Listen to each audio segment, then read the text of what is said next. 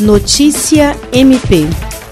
O Ministério Público do Estado do Acre, por meio da Procuradora de Justiça Rita de Cássia Nogueira Lima, coordenadora do Centro de Apoio Operacional de Defesa do Meio Ambiente, Patrimônio Histórico e Cultural, Habitação e Urbanismo, participou de uma reunião virtual para tratar sobre a participação do Acre no projeto Integrando Fronteiras. O projeto trata-se de uma ação junto à iniciativa MAP, Madre de Dios, no Peru, Acre, no Brasil e Pando, na Bolívia, financiado pela Organização do Tratado de Cooperação Amazônica para a região em 2013 e visa fortalecer as capacidades de gestão da sociedade para enfrentar os eventos climáticos extremos nas bacias hidrográficas do Madeira, Alto Purus e Juruá.